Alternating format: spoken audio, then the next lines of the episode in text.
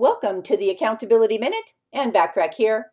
Today we're talking about tip number eight for helping you to stay even more focused, which is to close the door to your office. Now, if you work in an open plan space where there is a lot of noise around you, consider buying a pair of earplugs or noise canceling headphones, or check out the conference room if you have one.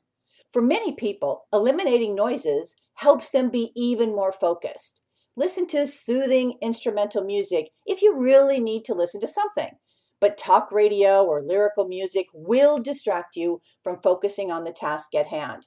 Even alert sounds from your computer can be distracting to many people, like the sound you hear when you receive an incoming email. Other distracting sounds can be the phone ringing, other people talking, outside noise. You get what I'm talking about here. Now, as much as possible, I recommend you discourage walk in traffic. Granted, if you're a manager or leader, it may be more difficult to do this. But if you can set specific times when you're available to talk and accept walk ins and times that you don't, it will help you to focus and complete tasks much more efficiently.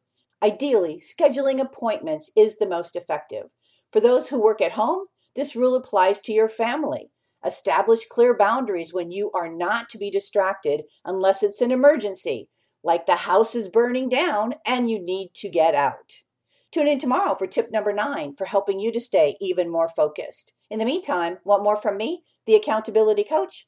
Subscribe to more high value content by looking for the Accountability Coach podcast, which can be found on most podcast platforms and in most English speaking countries. I appreciate you listening.